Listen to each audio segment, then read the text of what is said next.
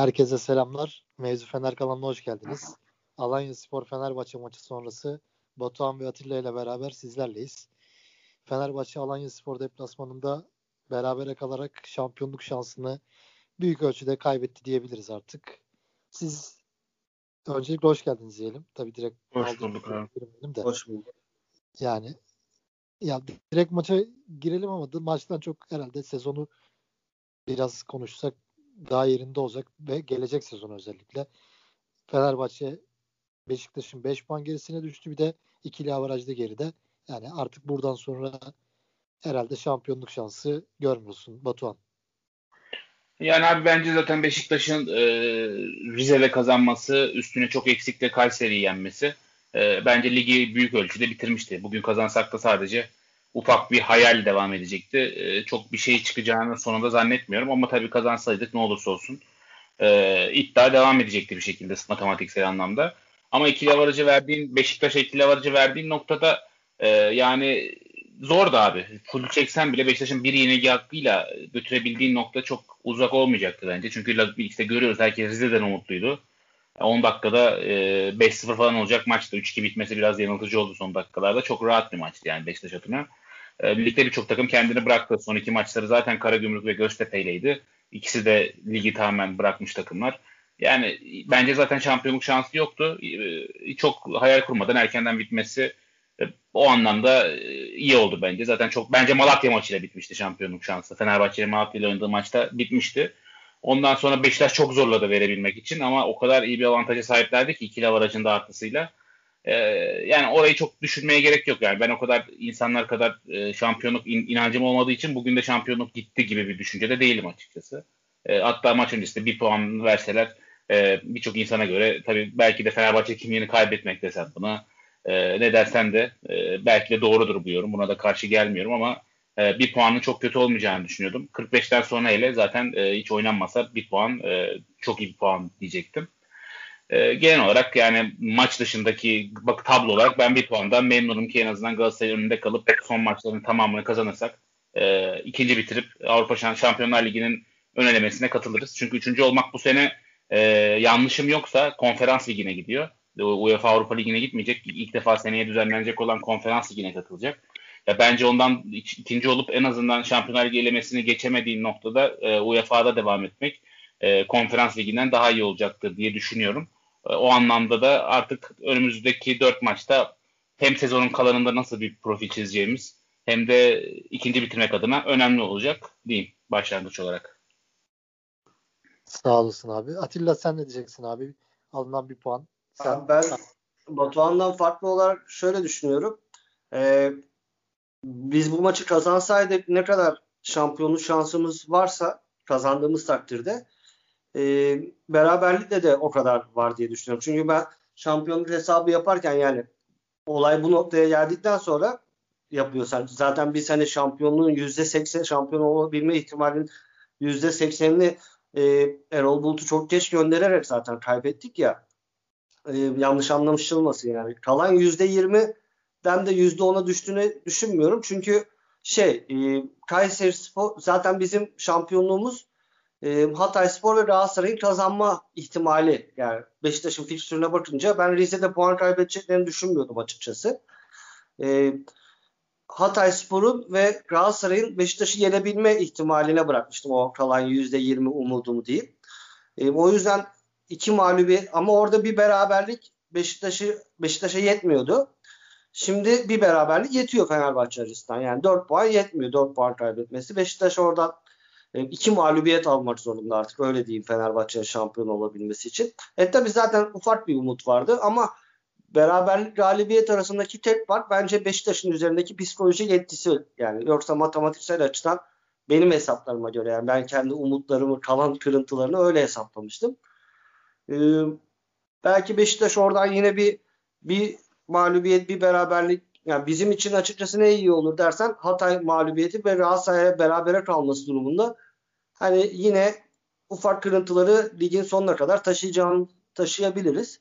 Ama işte maç yani sezonun artık noktası Beşiktaş'ın Hatay maçı. Hatay maçından sonra o kalan kırıntıların üzerine bile konuşmaya gerek yok. Onun dışında E, bence bu önemli bir puandı. Yani Fenerbahçe'nin sahaya çıkışı ve maçı e, tamamlarken bile son ana kadar aklında gol olması, başka bir şeylerin olması bence önemliydi. Önemli bir testten geçti Fenerbahçe. Gökhan Gönül falan onlara sonra geliriz zaten. Batu sana pas atarken öncelikle ben şunu sormak, söylemek istiyorum. Yani ben Fenerbahçeliyiz. Tabii üzülüyoruz bu sonucu ama Alanya Spor'un oynadığı oyunu gerçekten bir kez daha takdir ettim. Yani sadece futbol ama futbolla konsantre. Müthiş paslaşmalar, müthiş organize ataklar. Topu sürekli bir kanata atıyorlar, bir diğer kanata atıyorlar. Ortadan deniyorlar, şut çekiyorlar. Araya atmaya çalışıyorlar. Her şeyi yapıyorlar sahada. Yani Fenerbahçe böylesi bir takım karşısında deplasmanda bu oyun oynadı. Gökhan Gönül'ün kırmızı kartına kadar maç da ortadaydı. Belki ikinci yarı maçı alacak şanslar da gelebilirdi. Hatta bu şekilken bile o şanslar geldi. Alanya Sporu oyununu takdir ederek sana pas atmak istedim. Sen neler diyeceksin oyuna döndüğümüz zaman? Aynen abi yani Alanya Sporu överek başlamak bence de çok doğru. Ee, Çağdaş Atan tüm sene boyunca belli bir seviyenin üstünde tuttu takımı. Ee, haksız eleştiriler de gördü. Ya Türkiye'de şöyle bir e, olay var abi. Ee, bir teknik direktör klişe açıklamalar yapınca eleştiriliyor. İşte sürekli hata yaptık. Ee, kalemize gelen şut gol oldu. Yürekli oynayacağız. Biliyorsun yani bunlar klişe Türk teknik direktör yorumlarıdır. Sonra bir hoca geliyor. Diyor ki işte ben üçlü oynayacağım. Ön alanda pres yapacağım. Half space'i falan kullanacağım. Ee, Sosa köprü oluyor. Sosa'ya basacağım. 3-4-1-2 oynayacağım vesaire diyen hoca da sonra internette, sosyal medyada genelde makara konusu oluyor Türkiye'de. Ee, Çağdaş Atan ama bu konuda işte dediğim gibi e, hiç düşmedi. Bozulmadı. Haksızlığa da uğradı bence birçok noktada. Ee, ki şunu unutmamak lazım yani devre arasında takımın belki de en değerli bu sistemin en önemli oyuncularından bir tanesi olan Bakasetas'ı kaybetti Alanya Spor. Bakasetas'ı kaybetmesine rağmen önde Mustafa Pektemek'le, Berkan'la e, aynı oyun gücünü en azından korumaya başardı. E, bugün de maç öncesi ben Çağdaş Atan'ı dinledim. Çağdaş çok güzel Fenerbahçe'yi e, analiz etmiş. E, Sosa'nın önemini değindi. Önde basacaklarını söyledi. Savunmadan çıkartmamak gerektiklerini söyledi. Yani kadro kalitesi ölçüsünde de elinden geleni yapmaya çalıştı yani. Ciddi pres yapmaya çalıştı ki bir Alanya Spor'un kadro kalitesi kadronun kurulduğu bütçe ortada. Fenerbahçe'nin bütçesi ortada ama bir e, tarafsız bir insanı, hiç bilmeyen bir insanın maç izlesen hangi takımın daha büyük bütçeyle kurulduğu hakkında çok bir net cevap verebilir misin? Bence veremezsin. E, Alanya'nın belki de hatta daha yüksek bütçeyle kurulduğunu bile e, düşünebilirsin maçın sonunda. E, ya Alanya Spor dediğin gibi hakkını vererek başlamak lazım. Sezonun belki de en değerli topunu oynattı. Belki de en iyi hocası seçilebilir. Genelde Türkiye'de hep şampiyon olan hoca seçiliyor. Ki Beşiktaş'ın şampiyon olması Sergen çok önemli tabii olduk, oldukları noktada ama Çağdaş Atan'ı da yılın en iyi ikinci hocası olarak gönül rahatlığıyla e, açık ara farklı bence yazmak lazım diyeyim. E, Alanya övgüsünü burada bitireyim. Maça hemen geçersem abi hızlı çok fazla aşırı maçla ilgili benim söyleyecek bir şeyim yok. E, dediğin gibi yani 43 var. 43'ten sonrası olarak ikiye ayırabiliriz maçı. E, 43'e kadar biraz daha dengeli bir oyun vardı. Fenerbahçe elinden geldiğince Alanya Spor'un ön olan baskısından çıkmaya çalıştı. Ee, ki dengeli bir oyundu. Alanya Spor pozisyona girdi. Fenerbahçe bir penaltı pozisyonu yakaladı. Orada penaltı iptal edildi. Ee, Alanya Spor birkaç kez geldi ama en azından çok net bir pozisyon.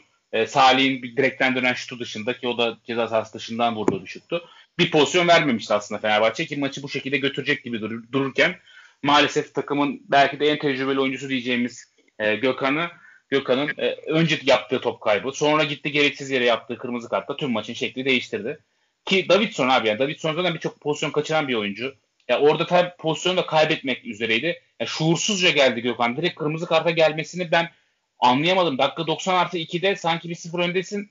Ne olursa olsun ben bunu hatırlayayım da maçı kazanalım hareketini. Dakika 43'te 0-0 iken yapması e, korkunç bir hareket. Yani bu harekete dair olumlu olarak çıkartabileceğim tek bir şey varsa o da seneye umarım sağ alınması gerektiğinin ortaya çıkması olur.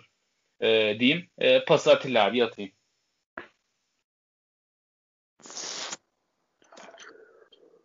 Alayım mı pası Yiğit? Evet abi devam et sen direkt. sen, sen o sırada bir şeye bakıyordun galiba. Aynen bir istatistiğe bakıyordum da abi sen devam et. Ya şöyle e, biraz kafayı toplayayım. Bence e, Alanya Spor övgüsü tabii ki doğru. E, Bakasetas sonrası Alanya Spor pek nasıl gol atacağını bilmiyor açıkçası. O çok belli oluyor sahada. Yani e, o başka bir konu ama Bakasetas dışında da yani Batuhan'ın övgüsüne katılıyorum. Ee, Çağdaş Atan konuşmasını orada bir şey söylemek istiyorum. Çağdaş Atan'ın konuşmaları gerçekten önemli ama Çağdaş Atan bu konuşmaların altını dolduruyor. Yani çok e, fazla bunun altını doldurabilen hoca ligimizde yok. E, o, o yüzden sevin, sevindirici yani. Özellikle genç hocaları ben daha çok takdir ediyorum. Yani Türk futbol açısından buraya bir ekleme yapmak lazım. Alttan gelen e, teknik direktörler yani çok üst sınıf teknik direktörler olurlar mı bilmiyorum ama ligin kalitesini yukarı taşıyacaklarını e, eminim. Yani şöyle Emre Belezoğlu göreve geldikten sonra ilk kez rakip tarafından analiz edilerek, önlem alınarak yani büyük bir test maçına çıktı. Alanya Spor yani bence her takımın hazırlık maçları falan yaparak kendini test etmesi gereken bir takım. Çünkü Avrupa'ya gitmeden önce Alanya Spor'la bir hazırlık maçı yap- yapmalıyız bence mesela bir dahaki sezon. Bu çok önemli. E, Fenerbahçe'ye geçeyim oradan. Fenerbahçe e, ilk maçta hatırlıyorsanız biz burada övmüştük taktik planı. Ama överken de hani ilk maçta Alanya Spor kendi evimizde yerken Çağdaş Atan isyan etmişti. Büyük takım böyle oynamamalı. Biz Çağdaş Atan'ın söylediklerine katılıyoruz ama maç olarak oynaması gereken bir performans. O günün koşullarında Fenerbahçe'nin yapabileceğinin en iyisi oydu. Ve onu yapmasının doğru olduğunu söylemiştik. Yani bir maçlık bir şey olarak şerde düşmüştük. O programdan sonra kaydı da var zaten. Ama Fenerbahçe bugün e, Alanya Spor karşısına çıkarken Emre Belezoğlu kendi oyununu Alanya Spor'a dikte ettirmek istedi. Yani bu çok kolay bir şey değil. Neden kolay bir şey değil? E, sen milyon dolarlık oyunculardan Los Galacticos vursan bile o oyuncular saha içerisinde e, belli bir alışkanlığa ihtiyaçları var. Yani futbol birbirleriyle oynadığın zaman değeri artan bir oyun. Yani bir takım milyon dolarlık oyunculardan kurulsa da birbirleriyle oynama alışkanlığı ve akışkanlığına sahip olmadıkları zaman istediğin ne, ne oynamak istersen istesen onu sahaya yansıtamıyorsun. Fenerbahçe'de e, yavaş yavaş o ritmi kazanıyor. Zaman zaman e, gördük yani yanlış pas hataları, pas tercihleri, anlaşmazlıklar kaynaklanan pas hataları yaptılar. Alanya Spor ama Alanya Spor öyle değil. Yani bunu artık refleks halinde yapabilen bir takım. E, bu yüzden önemliydi. Ben özellikle ilk yarıda Alanya Spor'un işini çok zorlaştırdığımızı düşünüyorum. Yani hem geriden ısrarla ayağa çıkmaya çalıştık. Hem de Alanya Spor'un geriden oyun kurmasını biz de onlar kadar etkiledik. Hatta mesela e, iptal edilen penaltıda Fenerbahçe Valencia ile kaleye inerken e, atağın başlangıcında 3 tane tek pas var. Caner, e, Atilla, Sosa üçgeninde yanlış hatırlamıyorsam tek paslarla ayağa çabuk bir şekilde çıktık. Atağın sonlandırışında Mesut Özil çok iyi gördü. Ama işte offside'e yakalandık. Yani bu açıdan bence çok iyi bir maçtı. Yani izlemesi de çok keyifliydi. Keşke Gökhan Gönül atılmasaydı. Ama e, Batuhan'ın dediğine son derece katılıyorum. Fenerbahçe bir ders sezona e, Gökhan Gönül'le devam etmeyecek. Hatta orada e, o bölge birinci oyuncu olabilecek bir takviye yapması lazım. Çünkü tecrübe abi tecrübe bir yere kadar. Yani Gökhan Gönül 45 dakika boyunca bütün sağ kanadı kullanmaya çalıştı. Hatta bak iki tane de çok kritik müdahalesi var. Yani tehlikeli olabilecek pozisyonları iki tane çok kritik müdahaleyle kesti. Ama işte beyne kan gitmeyince abi o hareketi ne kadar tecrübeli de olsa yapıyorsun. Çünkü orada göz kapanıyor herhalde. Gözü kapandı diye. Başka bir şey düşünmüyorum yani. Burada aynı sana Gökhan Gönül eklemesi yapayım gerçekten yani. Mesut Özil'in de o kanatta oynadığını düşünürsek Davidson inanılmaz geldi oradan. Tek başına mücadele etti senin dediğin gibi. Orada beyne bir an kan gitmedi. Orta sahada belki temas etme şansı yakaladı Davidson'a.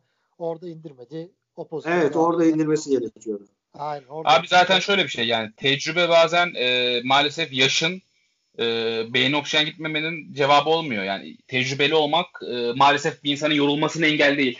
ya ondan dolayı orada da maalesef Gökhan Gönül'ün e, tecrübesinden çok yaşının e, sonunda ve tek başına sürekli mücadele etmek zorunda kalması dağılmasına neden oldu.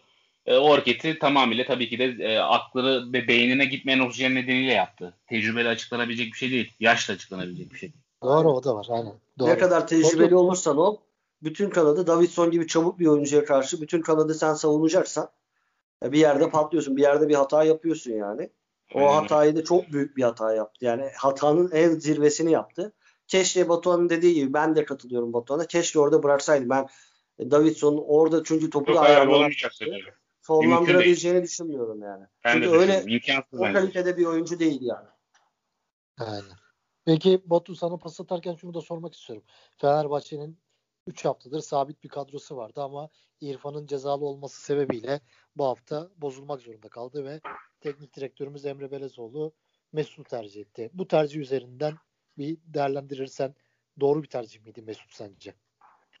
Yani abi ben e, hocaların ilk 11'deki futbolcu tercihlerini çok eleştirmeyi sevmiyorum. Yani çünkü tüm hafta boyunca onunla çalışan hoca, ne kadar hazır olduğunu gören hoca, diyalog kuran hoca. Yani ondan dolayı buradan ahkam kesmek kolay. Ee, İrfan olmadığı noktada oraya orta saha tandanslı, orta saha oynayabilecek bir oyuncu elimizde tek e, Mesut vardı. E, Mesut'un da antrenmanlara başladığı, hazır olduğu bilgileri geliyordu. Ondan dolayı Mesut'un başlama ihtimali konuşulmaya birkaç gün önceden başlanmıştı. E, yani bir kanat oyuncusunun oynamasıyla Mesut'un oynaması orada bambaşka iki oyun ortaya çıkartıyor. Ondan dolayı Mesut'a başlamak bence en azından Emre Belezoğlu'nun 2-3 haftadır 2-3 maçları gösterdiği oyun anlayışının bozmaması adına bence olumluydu. E, ki maç başlangıcı olarak da Mesut kesinlikle kötü başlamadı bence. Normal bir oyun oynadı. Yani elinden geleni yapmaya çalıştı. Defansa da yardım etmeye çalıştı. Ki offside olan pozisyonda gollük pası da verdi. Yani İrfan olsaydı zaten İrfan oynayacaktı. Mesut oynamayacaktı. Ama o, orada oynayabilecek başka bir oyuncu olmaması Mesut'un ilk 11 başlattı. Ee, ilk 40 dakikada da kötü müydü? Yani kırmızı kart çıkana kadar bence çok kötü değildi. İyi miydi? Yani yani iyi de değildi bence. Ortalama bir oyun oynadı. Ee, ya onun dışında bence Fenerbahçe ile ilgili abi konuşulacak şey şu. E, ikinci yarının başlangıcı ve değişiklikler. Ben açıkçası buna biraz değinmek istiyorum ama Atilla abi ilk yarıyla ilgili ekstra olarak söylemek isteyecekleri varsa bitirelim ilk yarıyı sonra Met, istersen ikinci yarı ve değişiklikleri. Met, Mesut, ben, ben kısaca ekleyeyim. Ben de Mesut'un Mesut'un ilk 11'de çıkması doğru tercih olarak şey yapıyorum. Çünkü oynamaya çalıştım, bir şey oynamaya çalışıyor Fenerbahçe ve o oyunu devam ettirmek istiyorsan Mesut'la oynayacaksın. Çünkü oraya dediğin gibi Sinan'ı, Osayi'yi, ne bileyim ileriye Tiamız, Valencia'yı oraya koyduğun zaman Erol Bulut'un oyununa dönecektin. Ve geride karşılayacaktın. Emre Belezoğlu ben oynamak istiyorum ve oyunu almak istiyorum dedi. Bence de sonuna kadar haklıydı. Eğer öyle oynayacaksa Fenerbahçe bundan sonra ve gelecek sezonda böyle oynayacaksa Mesut tercihi doğruydu. Zaten biz artık Mesut'la, İrfan'la, Sosa Mert Hakan'la böyle oynayacağız. Ve bu alışkanlıkları yukarıya çektiğimiz kadar Mesut da bize iş bitirecek. Yani Mesut penaltı pozisyonunda asisti yaptı. iptal oldu. Bir de e, şey Valencia'yı mesela kaçırdığı bir pozisyon vardı. Son anda müdahale geldi. Bence faydalıydı Mesut tercihi. Yani Mesut tercihi sahaya olumlu yansıdı öyle söyleyeyim. Batu sen ikinci yarı ve değişikliklerle devam edebilirsin. Ya işte 43'te yapılan kırmızı karttan sonra e, ikinci yarı başlangıcında benim beklentim ya Gustavo girer Mesut çıkar diyordum ya da iki değişiklik yaparız diyordum. Yani Gustavo girer üstüne bir de Sinan Gümüş tipi bir hızlı oyuncu alır mı diye düşünüyordum. Pelkas yerine vesaire. Ama o hoca benim hiç beklemediğim bir hamle yaptı. Ben Mert Hakan'ın çıkmasının çok yanlış olduğunu düşünüyorum. Yani maçın ikinci yarının başlangıcında en azından topla dribbling yapabilen e, savunma katkısı da Mesut'tan daha iyi olan bir noktada. Şu anda en azından öyle ve 10 kişi kalmış bir takımken sen Mesut'u mu oynatmak istersin oynatman lazım. Mert Hakan'ın bana göre Mert Hakan'ın kesinlikle sahada kalması gerekiyordu. E, Mesut'un çıkması lazımdı ama hoca Mert Hakan'ı çıkarttı. Gustavo'yu soktu.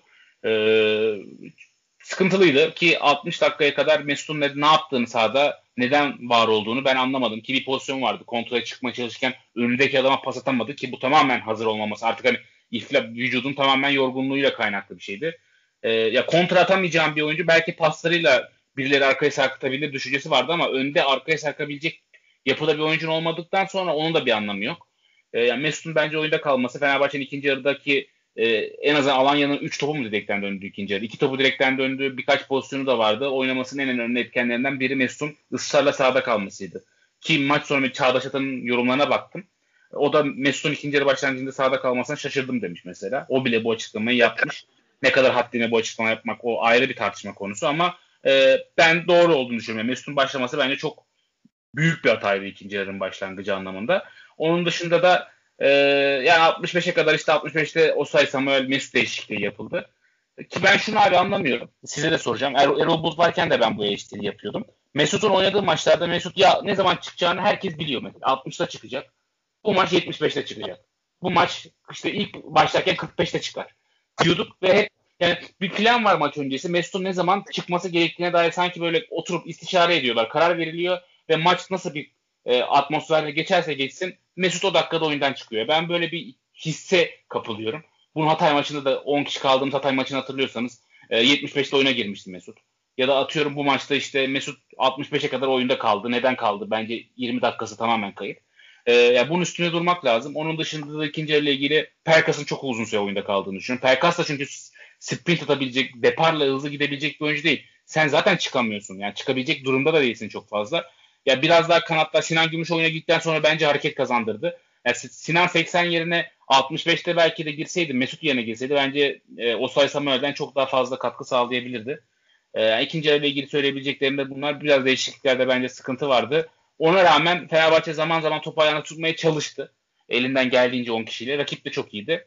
E, ama olmadı. Şansımızın da yardımıyla bir, bir puanla ayrılmış olduk maçta.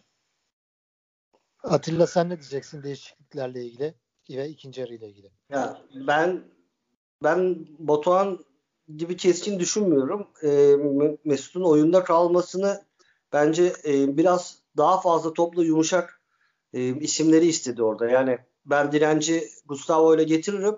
Mesut Sosa ve Perkas orada bana topu tutar diye düşündü. Hoca yani bir düşüncenin devamıydı. Şu an o gözle bakıyorum. Ee, e, sahaya iyi yansıdı, kötü yansıdı. Kötü yansıdığı için zaten 60'ta aldı. Ee, ama Batuhan'ın dedikleri sezon başından gelen bir şeyin devamı. Yani Erol Bulut'la gelen bir şeyin devamını Batuhan kuruyor. E, bundan sonra ona daha dikkatli bakmak lazım. Yani eğer Mesut bir planın bir parçası olarak devam etmeyecekse bir dahaki sezon da Fenerbahçe'ye yük olur. Ama ben şu an için en azından farklı düşünüyorum. Ha, doğrudur yanlıştır ona bir şey demiyorum ama ben sanki öyle hissettim. Çünkü Fenerbahçe Mesut'la e, Mert Hakan'la tutabileceğinden daha fazla top tutabilirim diye düşündü. E, ama benim mesela Osay Samuel girsin diye düşünüyordum ben de özellikle sonradan. Ama anlamadığım şey bu. Şimdi bu Osay Samuel hızlı ve çabuk bir oyuncu. Yani Alanya Spor'un da savunma ikilisi ağır bir savunma ikilisi ve zaman zaman orta sahaya kadar yaklaştırıyorlar. Şimdi Osay Samuel'i alıp sağa veya sola koyduğunda adam kovalattığında bu hızından nasıl faydalanacaksın ki? Yani topu kapıyoruz. iki pas Valencia'yı buluyoruz. Osay Samuel yarı sahayı yeni geçiyor. Yani veya topu kaptık mesela uzun attık Valencia'ya bir pozisyon hatırlıyorsunuz. Valencia sürükledi topu. Osay Samuel yani çok geç gelebildi oraya. Tüm hızına rağmen. Yani bence orada daha başka bir taktiksel plan lazımdı. Yani e, yani Osay Samuel'i alıyorsan onu adam kovalatmayacaksın. Hızını kullanabileceği bir şey de denemek lazım. Yani orada Fenerbahçe'nin Emre Belezoğlu'nun düşündüğünü anlıyorum ama e, mesela e, Valencia'yı Valencia'nın yanına veya yerine Osayi'yi koyup Valencia'yı sol kenara koysaydık hem Valencia orada Osayi'den daha iyi bir pas istasyonu olurdu. Uzun toplar e, topu saplama becerisi ve oradan e, Osayi'yi kaçıracak paslar çıkabilirdi. Veya tam tersi Mesut'un sağ kanatta Mesut'la topu bulaştırdığımızda savunma arasına arkasına Sosa da bu işleri yapabilen bir oyuncu. Bence Pelkas ve e, Pelkas yerine Osay Samuel'i alıp öyle bir değişime gitmek daha mantıklı olurdu ama bunlar hep 90 dakika bittikten sonraki fikirler. Ama işte yani Osay Samuel'in hızından faydalanıp kaleye çabuk gitmesini çabuk kontra atağa çıkmak istiyorsun ama Osay Samuel Caner'in önünde sol bekte adam karşılıyor. Olmuyor yani o zaman rakip kalede taktik yani bir pozisyon üretmek mümkün olmuyor. Ben değişiklikleri o açıdan eleştiriyorum. Yani başka bir plana geçilmeliydi. Ama Atilla işte, abi bir de şunu ekleyeyim sana, sana şunu eklemek istiyorum. E, Fenerbahçe'de şu sıkıntıyı görüyorum ben. Bu çok normal bu arada. Emre Belezoğlu eleştirisi değil yani. Bu 20. gün 30. günü bu hocanın. Yani ne kadar eleştirebilirsin zaten. E, ama Fenerbahçe'de kontra yapmak gibi bir plan yoktu. Yani hızlı şu şekilde çıkabilirim. Bir kontra planının olmadığını ben gördüm bugün. 10 kişiyle de 11 kişiyle oynamadık, oynanacak oyun oynamaya çalıştı Fenerbahçe. Oynayamadı. Bir topu tutmaya evet. çalıştı. Beklemeye çalıştı. E, oyunu o set, sette kurmaya çalıştı ama 10 kişiyle sette oyunu kurmak çok zor. Yani birçok pozisyonda Alanya hücumu sonlandırdığında sen yavaş çıkmaya çalıştığında pozisyon bulman imkansız hale geldi. Zaten çıkamadığında. Yani oralarda daha hızlı birkaç setin olsa daha hızlı şekilde kanatlara topu götürebilsen, çıkabilsen belki pozisyon bulmamız daha kolay olabilirdi. bu anlamda bir eksiklik gördüm. Bir çalışma eksikliğini hissettim ben açıkçası sahada. Yani kesinlikle zaten hatırlarsınız biz sezon başından beri hani e, Erol Bulut'tan bu yana geri öne geçtiğimiz 2-0 yakaladığımız maçlarda bile gömüldüğümüzde rakip kaleye gittiğimiz ve bulduğumuz gol sayısı 2. Birisi Osay Samuel'de hatırlarsınız. Olimpiyat stadında Karabük 2-0 yaptığımızda. Bir tane daha var. Onun dışında e, yani böyle bir plan nasıl yapacağımızı bilmiyoruz. Kesinlikle bilmiyoruz yani. Ama Emre Belezoğlu bölümünde de haklısın çünkü değiştirmesi gereken çok bambaşka şeyler var. Baştan sona zihniyeti değiştiriyorsun. E, bir de onu yani burada aslında var ya en doğru cümle senin söylediğin. Yani Fenerbahçe 10 kişi kaldıktan sonra bile 11 kişi gibi oynamaya çalıştı. Yani aslında Alanya Spor gerçekten ceza sahası çevresinde ve üretici değil yani. Golü nasıl bulacaklarını gerçekten bilmiyorlar. Yani half space'lere yapılan koşular mesela back'ten içeriye girişler, kenara çizgiye indikleri zaman ortada zaten e, hatır sayılır bir golcüleri yok, bir istasyonları yok. Yani golü bulması gerçekten Alanya Spor'un çok zor. Yani tamamen kapanan bir savunmaya karşı. Fenerbahçe orada Alanya Spor'u üstüne çekip Valencia ve Osay Samuel'le iyi kontroller bulabilirdi. Çünkü kapılan ilk toplarda Sosa ne bileyim tercih edildi mesela e, Mesut o topları atabilirdi. Fenerbahçe biraz daha kapanıp biraz daha ortada e, topu kapıp hızlı çıkmayı denemesi gerekiyordu. Yani Alanya Spor'a biraz daha tuzak kurmalıydı. Biz senin dediğini 10 kişiyken 11 kişiymiş gibi oynamaya çalıştık. Bunu da anlıyorum. Çünkü bunun ayrı bir çalışma, bir plan olmadığı için Emre Belezoğlu da kazanmaya mecbur olduğu için bu yöne gitti diye düşünüyorum. Ama yani ben bir tweet attım. Artılı eksili bir sürü şey de geldi. Yani tepki de geldi. Ben tekrar söyleyeyim burada. Yani ilk maçtaki 3 puandan bu maçtaki 1 puan ben benim için daha değerli. Çünkü burada bir oyun aklı var. Bir oyun oynama isteği var. Bir felsefe var burada. Ve bu felsefenin üstüne gidiş var. Ama bu felsefenin artıları ve eksileri var. Fenerbahçe kontra atak nasıl yapılacağını bilmiyor. Çok bariz bir şekilde gözüktü bugün. Bir dahaki sezon bunu çalışması lazım. Bunun üstüne koyması lazım. Sağ bekte tempo sorunu olan bek, bek var. Sol bekte de öyle. Ama o sol bekte Caner bir sürü artısı olduğu için onu kapatıyor. Ee, ama sağ bekte tempolu bir bekin eksikliğini gördük. Yani Ozan Tufan bile sağ beke girdiği zaman hatırlarsanız bir pozisyonda önünü boşalttı ve topla çok iyi bir dribling yaptı. Oradan tehlikeli bir atak çıkabilirdi yani. Gol pozisyonu çıkabilirdi. Ama Abi şunu da ekleyeyim. Fenerbahçe'nin bu maç dışında 10 kişi kaldıktan sonraki 45'ini geçiyorum. Önceki maçlarına da bakarsak Başakşehir'e karşı öne geçti. Antep'e karşı öne geçti. Maçlarda da e, öne geçtiği noktadan sonra biraz geriye çekildiği noktada yine kontratak yapmakta çok zorluk çekti. O sayı Samuel'i oyuna soktuğumuz noktalarda vesaire hiç o sayı Samuel'in ayağına top değmeden maçlar bitti hatırlıyorsan. Son 20 dakikası 30 dakikası. Aynen, aynen. Bugün de öyle yani, oldu. Bu oldu işe yaradı. Evet hiç yani topla buluşamadı. Bu kadar hızlı ve driplingi iyi olan bir oyuncuyu hiç kullanamadık yine. Yani kesinlikle bunun üstüne bir çalışmanın yapılması lazım. Evet pas oyunu, evet güçlü bir oyun. Beş orta sahada başka bir oyun ama futbolun böyle bir noktası da var. Bunun da üzerine kesinlikle gidilmesi gerektiğini düşünüyorum. Çünkü Fenerbahçe'de bunu oynayabilecek oyuncular da var. Yani bunun Zaten bu oyunu aynen. Lazım. Bu oyunu 90 dakika boyunca devam ettiremezsin yani pas oyunu pas pas pas evet. pas pas rakibi yani 90 dakika boyunca böyle bir yani dünyada yok. Yani Manchester City bile bugün zirvesi şey yapıyoruz. Paris Saint Germain 10 kişiydi. 2-1 geriye düştüğünde Paris City bile oyunu orta bölmeye ama orada topu kaptığında rakip kale hızlıca nasıl gideceklerini biliyorlar. Yani biz bilmiyoruz. Ve senin dediğinden yine onu dem vurmak istiyorum. Yani diyorsun ya bugün tarafsız bir kişi e, Alanya Spor ve Fenerbahçe izleseydi hangi takım daha pahalı deseydi hangi geniş konu Alanya derdi. E, Evet. Niye böyle diyoruz? Çünkü bakıyoruz iki tane sağlam stoper, ayağı iyi, kaleci. Çünkü belli bir felsefede kurulmuş, belli bir oyunu evet. oturtmuş. Bir 36 herkesin hoca var. Yani Siyopis'e kadar herkes bir değerli gözüküyor. Biz oyuncuları değerini arttıramıyoruz. Emre Belözoğlu geldikten sonra bunu arttırdı. Ama bugün mesela e, bizim kenardan gelen Sinan ve e, Osay Samuel gibi Alanya Spor'un elinde olmayacak kalitede iki oyuncumuz var ama bunların değerlerini gösteremiyorlar sahada. Niye? Çünkü o, o tarafa doğru bir planın yok henüz. Onu nasıl göstereceğini bilmiyorsun. Öyle bir kes yani bir sürü şeye çalışması lazım Fenerbahçe'nin ve bu maç çok güzel bir röntgendi. Her şeyi gösterdi. Doğrularımızı, yanlışlarımızı. Peki Batu oyuncular özelinde gidersek var mı öne çıkan oyuncu veya Abi şöyle bence e, var birkaç tane oyuncunun ismini söyleyebilirim olumlu olumsuz. E, bence sahada Fenerbahçe adına bugün yine Sosa müthiş bir maç oynadı. Yani elinden gelenin iyisini yapmaya çalıştı. Önde bastı, topu almaya çalıştı. E, Birçok pozisyonda topu almaya çalışıp alamadığı anda oldu.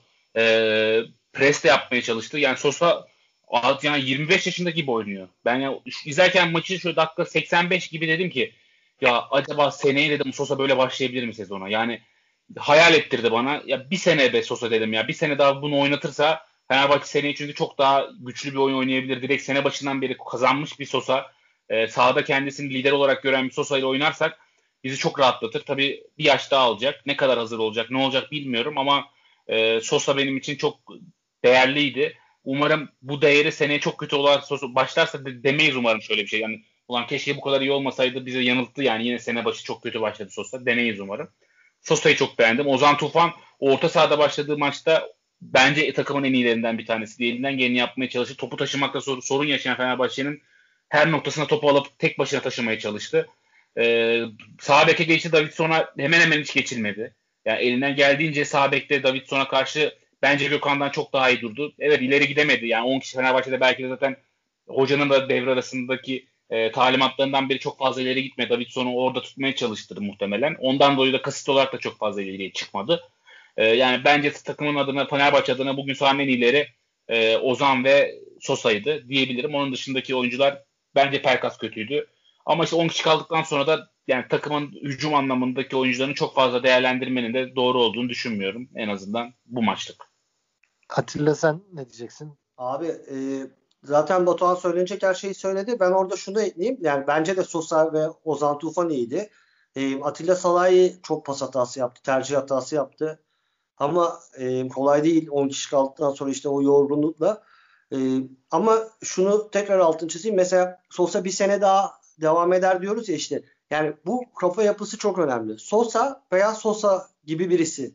Yani artık Gustavo'larla değil mi? Yani Gustavo bir Gustavo daha bulmamıza gerek yok. Gustavo'yu sezon sonunda yolları ayırıp Sosa'larla oynamamız lazım. Sanki abi bir tane Sosa'ya benzer bir oyuncu bugün vardı sahada. Karşı takımda. Salih sezon sonunda bitiyor sözleşmesi. Keşke ihtimal olsa yani hiç konuşulmuyor Fenerbahçe adına. Daha çok Beşiktaş ve Galatasaray'la anılıyor. Ee, ama yani Sosa'nın bence net olarak yerine geçebilecek potansiyelde bir oyuncu. Keşke olabilse. Yani ben çok isterim açıkçası Fenerbahçe'de ama hiç İsmail, adını duymadım. İsmail Yüksek, İsmail Yüksek de bak o tarz bir oyuncu. Oraya kesinlikle Sosa devam edecekse bir transfer yani kafa yapısı bu olması lazım. Yani diyorum ya müthiş bir e, ilk sıraydan geçtik bir dahaki sezon için. E, çok net var. Serdar Aziz yerine Atilla Salahi kadar iyi bir pasör. Yani savunması bugün yani Alanya Spor'un savunması çok mu iyi?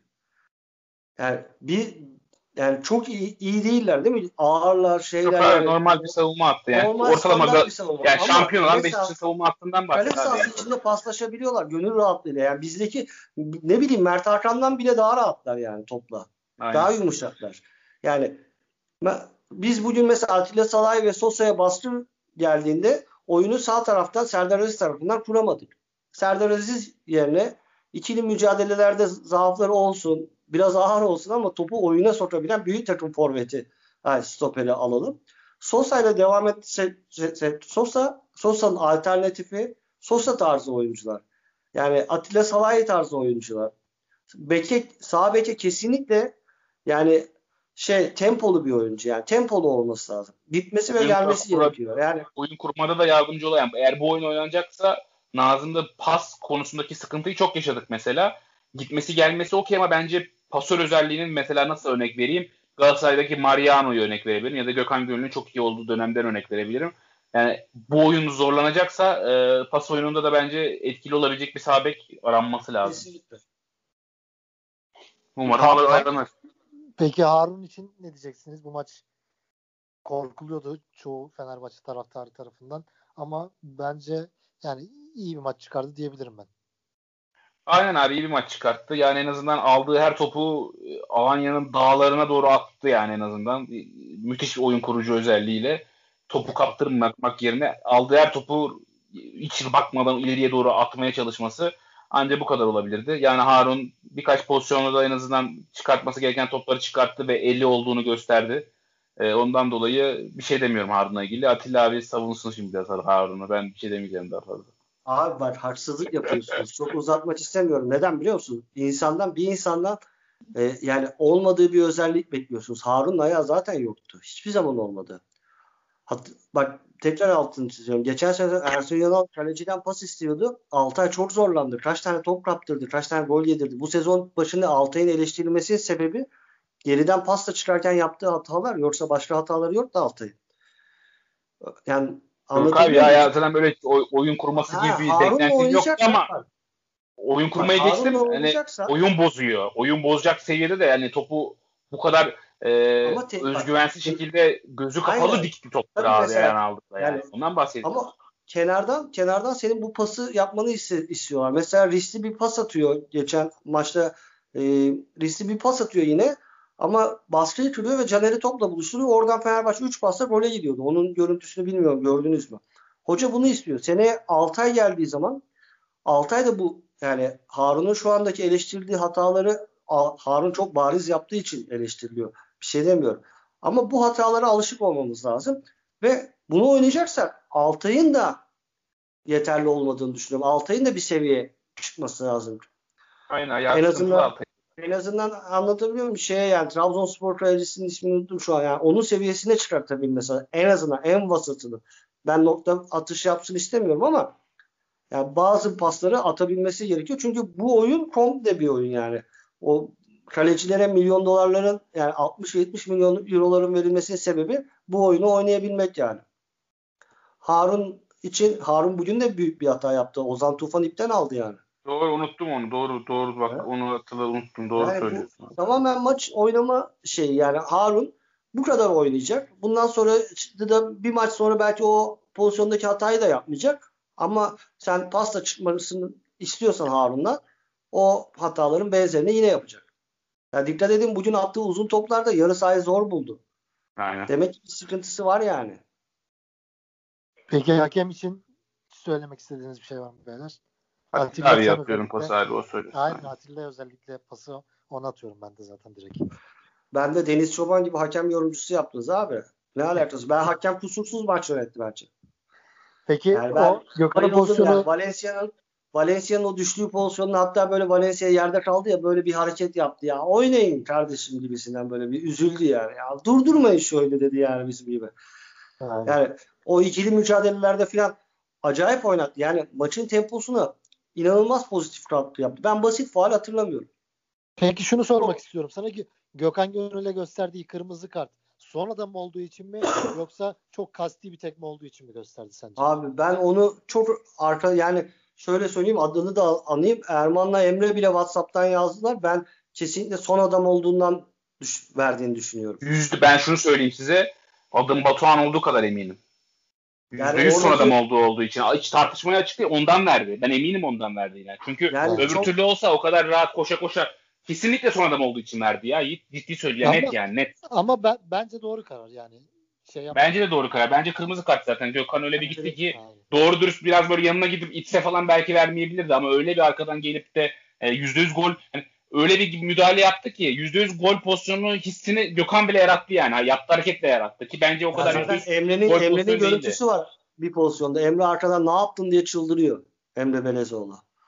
E, Gördünüz e, mü onu? Hatırlıyorsanız Emre'nin Gökhan'a bir maçta kızdığı bir pozisyon da vardı. İlk yarıda bir Davidson'un karşı karşıya kaldığı bir pozisyonda offside itiraz yaptı Gökhan Gönül çok evet, ama Ser, evet. Serdar Serdar'ın bozduğu çok bariz belli olan bir pozisyon. Serdar'ı görmüyorlar. Evet Serdar'ı görmüyor. Gökhan korner kullanıyor. Adamlar hala itiraz ediyor. Emre şeye kadar geldi neredeyse. Bizim ceza sahasına kadar geldi. Gökhan'a bağırdı orada bayağı. Aynen. Ya ben futbol görüşüne hani çok değer verdiğim birkaç kişi WhatsApp'tan yazdı. Sert müdahaleden verdi diye Yok, Onlar öyle düşünüyor ama ben öyle düşünmüyorum yani. Çünkü bariz gol şansında işte o Atilla Salah'ı filan falan geldi açısı şey yaptı filan. Ben onlara katılmıyorum. Futbolcu yani Davidson orada Gökhan Gönül'ün onun müdahalesi olmasaydı kaleye kale çizgisi en yakın adamdı. Son adamdı. Yani orada bariz gol şansı net yani. Ama tartışmayı yaratan o değil. Onu kaçırıyoruz. Penaltı pozisyonunda bizim iptal edilen penaltı pozisyonunda bizim oyuncularımız e, bariz gol şansı neden kırmızı kart çıkıyor Aynen. diye çok itiraz etti. Orada da, hoca da hem penaltı hakemin, oluyor mu olmuyor mu onu yazanlar oldu ama onu hakemin bilmiyorum. oradaki açıklaması şuydu. E, hakemin de orada ben susun bir açıklayayım dedi hatta kulak okudum yani dudağını okudum. E, teknik direktörün şey hocanın dediği şey şuydu. E, top kontrolünde değildi arkadaşlar. Top ayağına gelmedi. Ondan dolayı ben pozisyonu %100 gol pozisyonuna gidiyor diye kırmızı kart veremem. Yeni kural bu şekilde dedi. E, açıklaması buydu abi. Onu da böyle bir açıklama yaptığına da eminim. Çünkü ona dikkatle baktım. Top henüz kontrolünde değildi Valencia'nın. Bundan dolayı ben bu pozisyona kırmızı kart veremem dedi.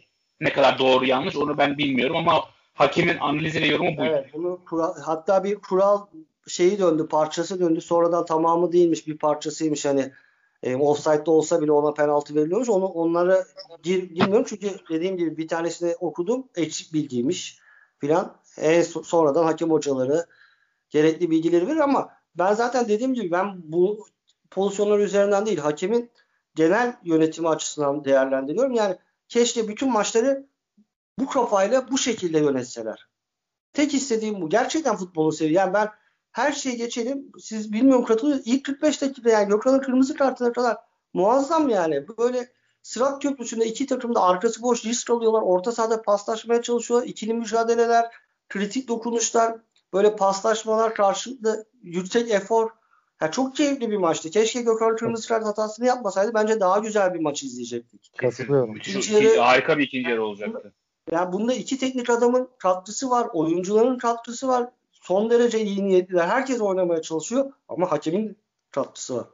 Şunu Hakem, söyleyeyim. Abi ilk yarının ilk 30 dakikası ilk 30 dakikası bana e, tabii oyuncu kalitesini o anlamda söylemiyorum. Yoğunluk anlamında söylüyorum. Bir Premier Lig'de Manchester City Liverpool maçı kesinlikle, yoğunluğunu kesinlikle. hakemler dahil verdi. Sürekli bir maç içerisinde aksiyon, oyuncuların topu kapma savaşı, hakimiyeti alma çabası yani keşke ikinci yarıda bu şekilde devam etseydi. Gökhan hem Fenerbahçe'yi hem de maçı mahvetti. Yani ikinci yarıda çok Aynen. merak ediyordum. İki hocanın hamlelerinin maçın hangi tarafa daha yakın olacağını görmek çok keyifli olurdu. Bunu maalesef Gökhan elimizden aldı. Evet. Peki pazartesi günü Erzurum spor maçı var. Fenerbahçe geçtiğimiz sezonlar böyle maçlardan sonra o birden sağdan kopup saçma sapan puan kayıplarıyla sezonu havlu atıyordu. Yani Böyle bir şey bekliyor musunuz? Ben ben tabii ki de beklemiyorum. Emre Belezoğlu varken takımda bir oyun yakalamışken Fenerbahçe çıkıp dört maçını kazanabilecek potansiyelde bir takım. Batu neler diyeceksin? Pazartesi günü Erzurum maçı ve kalan dört maç. Yani bugün Erzurumspor'un o e, dramatik kaybı, kaybı 1-0 öndeyken 10 kişi kalan Başakşehir'e karşı saçma sapan yapılan bir penaltı falan oradan 2-1 yenilmesi üstüne Emrah Başsan'ın sarı kart e, görüp ceza duruma düşmesi bizim maçı bence e, biraz rahatlattı. Tabi Erzurum ölüm kalım maçı niyetinde çıkacak. Hiçbir zaman bu tip takımlara karşı maç yapmak kolay değildir. Ama kalite diye bir gerçek de var. E, Erzurumspor'un e, Emrah Başsansız bize karşı e, ne kadar sahada var olabileceğini bilmiyorum. Bence Erzurum maçı rahat olması gereken bir maç. En azından kağıt üstünde. Ee, onun dışında Ankara gücü maçı zor bir maç olacak. Çünkü Ankara gücü bugün kaybederek kendini iyice ateş attı, ateşe attı.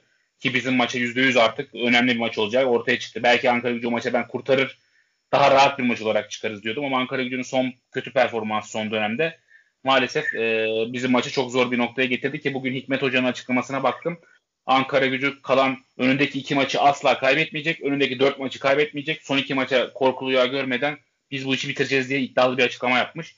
Yani bu demek oluyor ki bizim maçta inanılmaz e, yüklenecekler zor olacak. Bence Fenerbahçe'nin maçları rakiplerine göre ne kadar Beşiktaş'ın maçları zor deniyorsa Fenerbahçe'nin maçları da çok aşırı farklı değil bence. Galatasaray maçları da Beşiktaş maçı dışında çok kolay. Hiçbirine kaybetme ihtimalleri bence yok. Gençler Birliği dahil.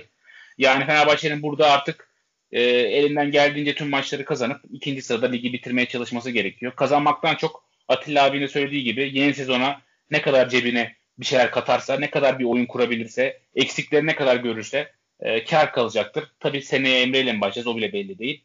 Ama e, önemli olan dört maçı kazanmak, iyi bir oyun ortaya koymak diye düşünüyorum. Atilla? Ha ben şimdi puan tablosuna baktım. Şöyle söyleyeyim. Ee, önümüzdeki hafta Ankara gücü Başakşehir maçı var.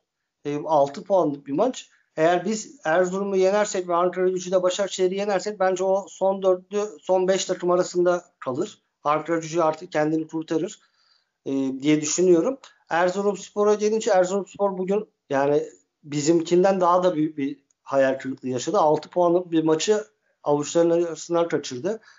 Ee, şöyle Yiğit hani geçtiğimiz sezonlardan farkı bu sezon e, Emre Belezoğlu'nun gelişiyle hani durumu kurtarmaktan daha çok futbolcular sezon başından beri oynamadaki açlıklarını gideriyorlar gibi geliyor. Yani daha aç gözüküyorlar. Ve ne olursa olsun orada Şampiyonlar Ligi hedefi var bu takımın. Ve o yüzden daha olumlu bakıyorum. Bence de Erzurumspor'u geçersek Ankara gücü maçı da biraz kolaylayacak bizim için.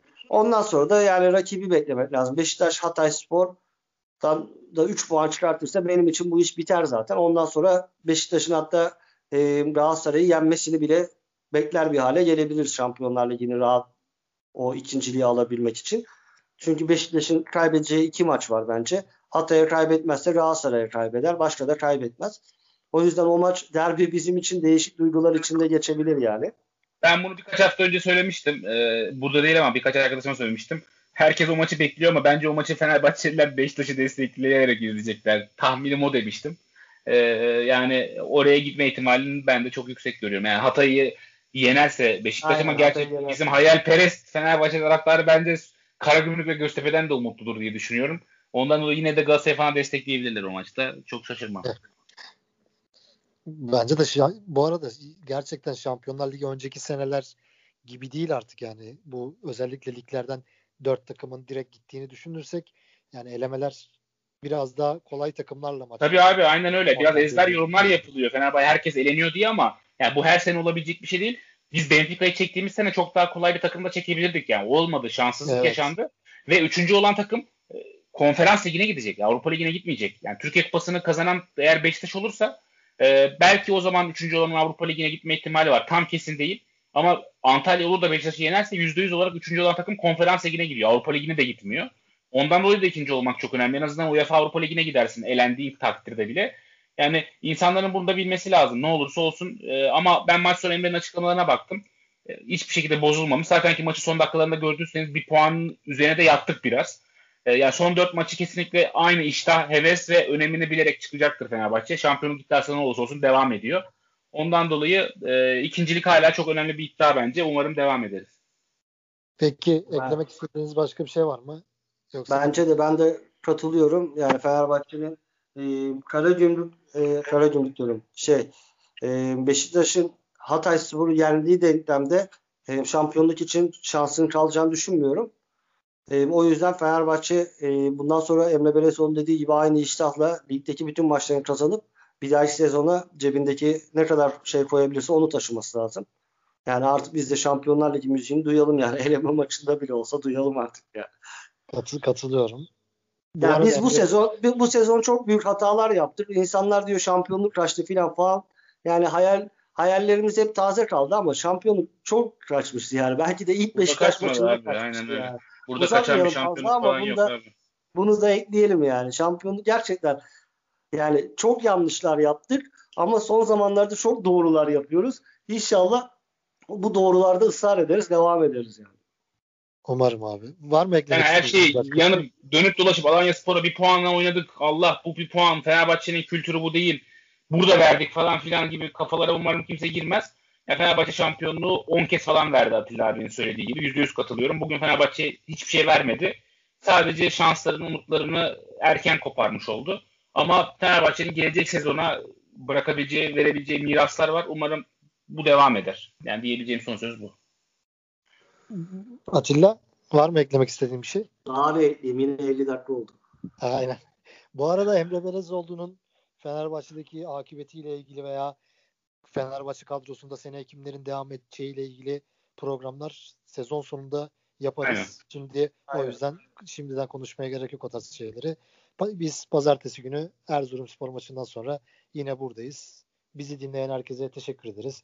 Atilla ve Batuhan size de çok teşekkür ederim.